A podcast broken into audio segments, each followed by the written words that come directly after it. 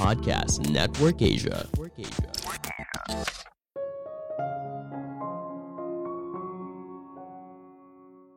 Bukan sukses yang membawa bahagia, tapi bahagia yang membawa sukses. Halo semuanya, nama saya Michael. Selamat datang di podcast saya, Sikutu Buku. Kali ini saya akan bahas buku The Happiness Equation karya Neil Parisa. Sebelum kita mulai, buat kalian yang mau support podcast ini agar terus berkarya, caranya gampang banget. Kalian cukup klik follow Dukungan kalian membantu banget supaya kita bisa rutin posting dan bersama-sama belajar di podcast ini. Buku ini membahas apa resep untuk bahagia. Setiap orang punya resepnya sendiri untuk bahagia, namun penulis punya perspektif yang menarik. Bagaimana bila seorang tidak ingin apa pun, namun melakukan apa saja, maka orang tersebut bisa mendapatkan segalanya. Pada dasarnya, tidak ada yang lebih memuaskan daripada dicintai apa adanya, dan tidak ada yang lebih menyakitkan selain berpura-pura menjadi diri sendiri.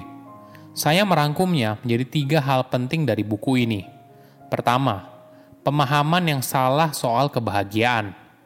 Sejak kecil, kita diajarkan kalau jalan menuju sukses itu seperti ini: bekerja keras, naik jabatan, baru bahagia, atau belajar yang rajin, bekerja di tempat yang bagus, baru bahagia. Idenya jika kita melakukan semua hal dengan benar melalui standar masyarakat, maka di masa depan kita akan bahagia. Pola pikir ini justru keliru. Kondisi ini malah membuat kita masuk ke dalam siklus yang tiada akhirnya. Misalnya, ketika kita bekerja keras untuk mendapatkan promosi jabatan, lalu kita kembali bekerja keras untuk mendapatkan promosi jabatan berikutnya. Hal ini yang membuat kita berpikir, Kenapa berhenti di posisi manajer ketika kamu bisa bekerja lebih keras lagi untuk jadi direktur? Setelah jadi direktur, kenapa berhenti di posisi ini ketika kamu bisa menjadi CEO? Siklus pengejaran tiada akhir ini tidak membuat kita bahagia. Bagaimana bila pemikirannya kita ubah? Mulai segala sesuatu dengan menjadi bahagia dulu, bekerja keras, lalu mencapai kesuksesan yang besar. Kebahagiaan tidak lagi menjadi tujuan akhir, tapi merupakan sesuatu yang harus dimiliki sejak awal. Riset dari Harvard Business Review menemukan karyawan yang bahagia 31% lebih produktif dan tiga kali lebih kreatif daripada karyawan yang tidak bahagia. Mungkin selama ini pemikiran kita salah. Bukan sukses yang membawa kebahagiaan, tapi kebahagiaan yang membawa kesuksesan.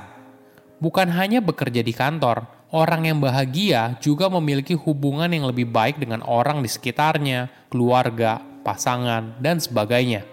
Semua ini bisa terjadi apabila kita memulainya dengan bahagia. Menjadi bahagia memang mudah diucapkan, tapi sulit dilakukan.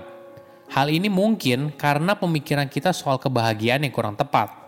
Banyak orang mengartikan kebahagiaan dengan tidak adanya pikiran negatif. Ini tidak masuk akal pikiran negatif akan selalu ada. Tidak ada orang yang selalu optimis, pasti selalu ada pikiran negatif. Jika ratusan tahun yang lalu, tujuan utama kita setiap harinya adalah mencari makan dan membangun tempat tinggal. Namun, mayoritas orang dengan akses internet sudah hidup dengan jauh lebih nyaman.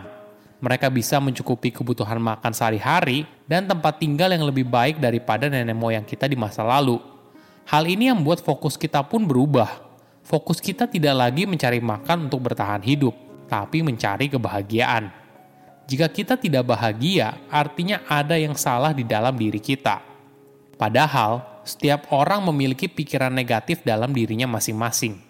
Dokter di Cina pada zaman dulu dibayar untuk menjaga pasien mereka untuk tetap sehat.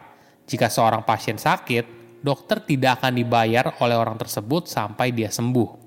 Kenapa kita tidak menggunakan pola pikir seperti ini? Daripada fokus pada adanya pikiran negatif, kenapa kita tidak bahagia atas hidup yang kita miliki saat ini?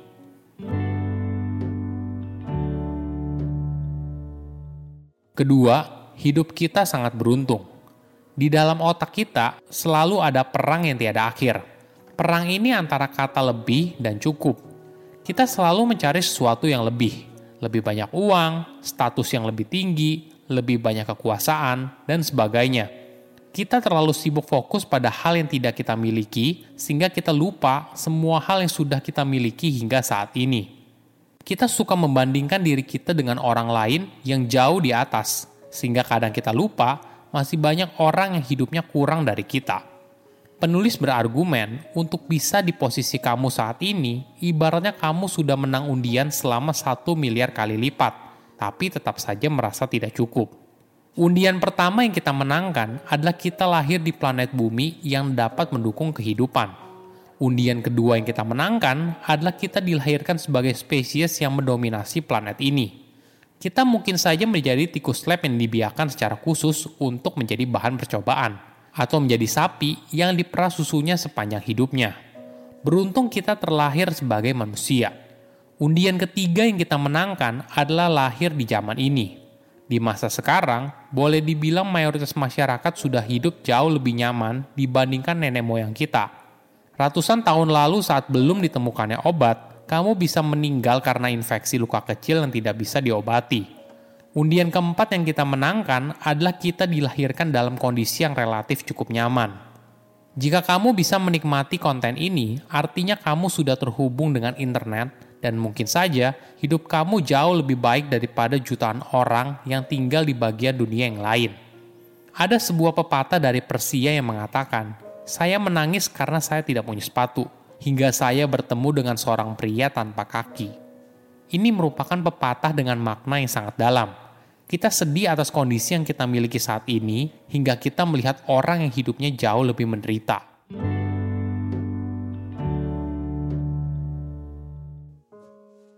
Ketiga, menjalani hidup yang kamu inginkan. Apakah kamu ingin digaji besar? Tentu saja, mendapatkan gaji yang tinggi membuat kamu bahagia. Tapi jangan hanya melihat seorang dari gajinya saja. Ada ukuran yang lebih objektif.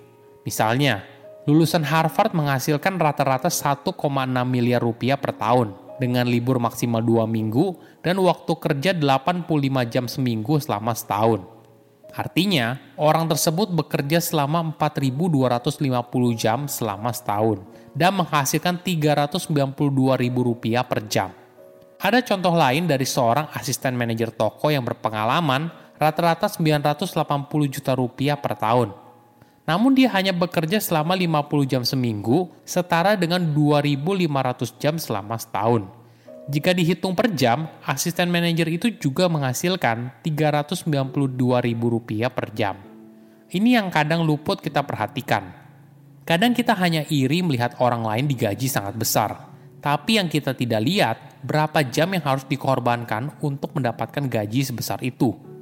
Pertanyaan lain yang lebih dalam, apakah kamu bahagia dengan hidupmu sekarang? Menjalani hidup sesuai dengan apa yang kita inginkan memang tidak mudah ada beribu alasan yang membuat kita tidak berani mengambil keputusan tersebut. Jika mau jujur, biasanya hal yang menahan kita itu bukan uang atau sumber daya lainnya, tapi sebenarnya diri kita sendiri. Kita membuat penghalang bagi diri kita sendiri dengan bilang kalau kita tidak bisa atau tidak mau. Penulis bercerita pengalamannya sendiri kalau dia percaya kalau dirinya tidak bisa berenang. Ternyata hal ini berasal dari pengalaman buruk masa kecil dengan air yang membuat otaknya menciptakan kepercayaan keliru kalau dia tidak bisa melakukannya. Ketika penulis bertemu istrinya, seorang wanita yang suka berenang, dia memutuskan kalau dia harus belajar berenang dan mengatasi penghalang batin yang dia buat sendiri. Penulis lalu berhenti mencari alasan dan mendaftarkan dirinya untuk kursus berenang. Saat tubuhnya masuk ke dalam air, pemikirannya seketika berubah dan keyakinan baru mulai terbentuk kalau dia bisa berenang. Momen itulah yang membuat dia sadar kalau sebenarnya dia ingin berenang. Jika kamu merasa hidupmu tidak bahagia, mungkin karena pemahamanmu soal kebahagiaan yang salah. Seperti pepatah kuno, seseorang menangis karena tidak punya sepatu, hingga dia melihat orang lain yang tidak punya kaki. Saya undur diri, jangan lupa follow podcast Sikutu Buku. Bye-bye. Pandangan dan opini yang disampaikan oleh kreator podcast, host, dan tamu tidak mencerminkan kebijakan resmi dan bagian dari podcast Network Asia. Setiap konten yang disampaikan mereka di dalam podcast adalah opini mereka sendiri dan tidak bermaksud untuk merugikan agama, grup etnik, perkumpulan, organisasi, perusahaan, perorangan, atau siapa pun dan apa pun.